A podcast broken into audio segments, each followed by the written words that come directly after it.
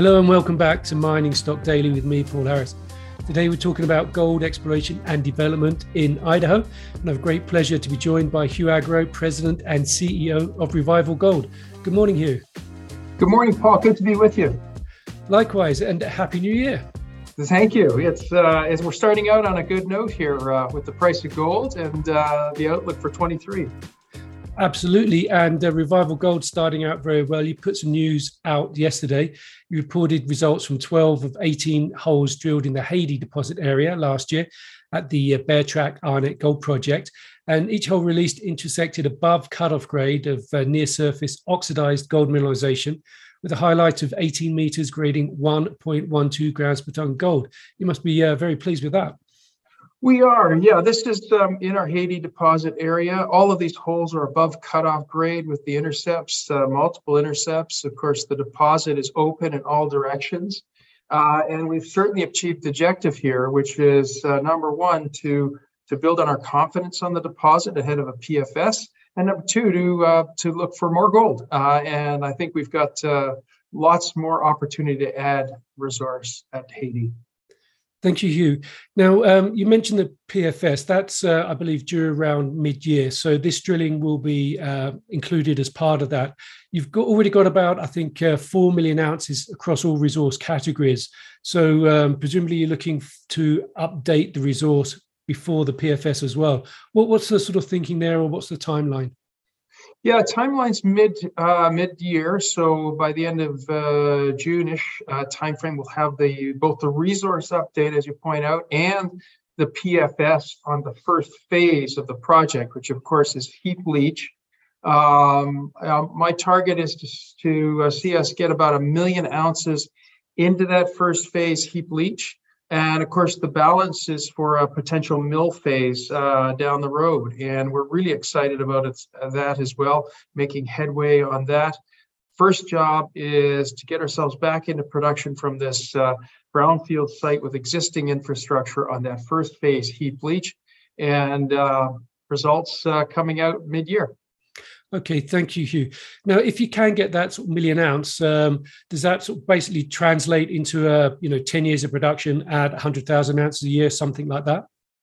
We're yeah, we're aiming for uh, eight to nine years of plus or minus seventy thousand ounces a year from that first phase. Of course, we benefit from existing ADR gold processing plant, power to site, roads. Uh, all of that infrastructure lowers capital costs, reduces re-permitting timelines, and of course uh, uh, makes for a less risky project. And as the gold price goes up here, uh, we want to be heading into production. Okay, thank you, Hugh. Um, you, you, did a, a, modest raise of $3 million right at the end of last year. Um, can you sort of talk a little bit about that? Is that just to sort of get you over the, the PFS to, to fund the rest of the work there and get that, uh, that document out? Exactly, Paul. And we had, uh, you know, had some interest at the end of the year uh, from a couple of our uh, key shareholders, and uh, we wanted to top up before going into 2023 and the work program ahead. So, uh, without doing a lot of dilution to our share count, which currently stands at 92 million shares outstanding, uh, we wanted to position ourselves for that milestone PFS result for mid-year. Thank you, Hugh. Last year was a I think by all accounts, and everybody would agree with this, a really tough year for, for junior gold companies. You know, the market wasn't there for a lot of it. Everybody saw their share prices go down. It was difficult to finance, and on and on and on. Um, as you were doing this financing at the end of last year, coming into 2023, as you mentioned, the gold price is showing some signs of life. What, what, what kind of things, what kind of messages were you getting from from the market, from investors? I think investors are looking for companies to spend wisely. Uh, they are looking to uh, see those companies that can move uh, on, a, on, a, on, a, relatively low risk basis into free cash flow so that they're not dependent on uh, the vagaries of the of the market and i think they want to see management teams that um, you know uh, are careful with their share count and on all those three all three of those counts, I think uh, we've delivered. Uh, our finding cost is running at about five dollars US an ounce at Beartrack Arnett. Uh, our spend, you know, we keep in check and uh, really driving towards near-term catalysts. And of course, as I've mentioned already, we do have a relatively near-term production opportunity given the brownfield site uh, and relatively uh, straightforward process with respect to the uh, first phase heap leach. And so all those things I think resonate with investors and they're rallying around the names that uh, they can count on. Well, your, your share price seems to have recovered somewhat over the sort of the third and fourth quarter last year, albeit from sort of a very low point. So you've actually sort of ended the year with you know pretty good performance, relatively speaking. Yeah, we have, uh, and I think that's testament to the drill results we've been getting out of our our Joss area, where we're intersecting long intercepts of, you know, uh, uh, plus, uh, five, six, ten uh, grams per ton gold. Of course, this Haidee satellite deposit we've been talking about on the outset here is an oxide material that's advantageous for the first phase of the project. All of these things, I think, are resonating with investors. We did outperform our peers on all uh, all counts and uh, I think we'll continue to do that. And as the gold price moves here, we get more generalist interest in the gold sector. I think the juniors generally are going to outperform the senior gold pr- producers, and and that's where investors want to position themselves uh, for for the rally to come. Thank you, Hugh. Now, I, think I would agree with you there. As, as we, in 2023, a, a, better environment for the gold price, and the juniors are probably going to respond better than the, the bigger companies. Um, but in terms of you know broader things in the market, I, I, would say Revival Gold is one of the sort of potential takeover targets in the sector. You know, you, have got four million ounces growing. You're on the threshold of delivering a PFS. You're in a, a very good jurisdiction in Idaho. You know, in some ways, what's not to like?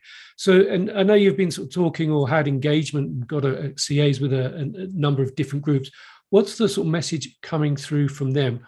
Where, where, where's their thinking at? Not just regarding revival gold, but regarding you know any any potential sort of takeover that they're looking at. Well, there's there's a real problem in our industry, right? And uh, for this for the senior gold companies in particular, we're producing at a rate of uh, about 120 million ounces a year of gold uh, globally, and we're only discovering you know 20 uh, 20 to 30 million ounces a year of gold uh, so one quarter of the of the actual production, let alone permitting, constructing, engineering, uh, execution, all of those things. So the industry's in a bind, and you certainly see that from the technical teams that have been uh, coming out to Beartrack Arnett and uh, and that we speak with. Uh, they are looking on the hunt for for um, for projects to feed their pipeline. Uh, you know, in the corporate uh, office, in the boardrooms, I think uh, there's a lot of caution, right? Some missteps on the M&A front over the last decade, and uh, I don't think any any of the senior gold companies, uh, you know, really want to jump out in front of the market, and so they're ca- they're cautious. And of course, we know what happens uh, when management teams go cautious, underinvest in their assets, underinvest in exploration, sustaining capital, and run the cupboard dry, so to speak what happens is they scramble uh, when the time comes uh, for for uh, for growth and when investors embrace growth. I'd say amongst the juniors, intermediates, uh, we're seeing a lot of interest in the collaboration and in consolidation, uh, in uh, building on market synergies. And so we, we, definitely will watch that space in the first half here uh, in our sector, I think uh, generally uh, that's a that's a pretty active place. I think for uh, for M and A in the mining, uh, and in particular in the junior gold space. Thank you, Hugh. What would you think will be the sort of the real catalyst for for any of that? Is, is it the gold price going two thousand dollars and beyond, and you know people being comfortable it's going to stay there for a while, so they can look forward to nice fat margins uh, for the foreseeable future, well, longer than the foreseeable future? Yeah, I think that's it. And uh, as we start to see some of this cash, I mean, we're seeing a lot of it already in the margins from from from uh, intermediates in the the senior se- uh, sector, sort of uh, move into the investors' hands through dividends and share buybacks. Uh, I think we're going to see more uh, more grease to to to fuel that that M and A cycle to come. Okay, thank you. Now, as, as a final sort of question, Hugh, what are the sort of main things you want to achieve and you want Revival Gold to achieve this year? we want to make our investors money. Uh, we want to continue to outperform the market and our, our peers. That's job one.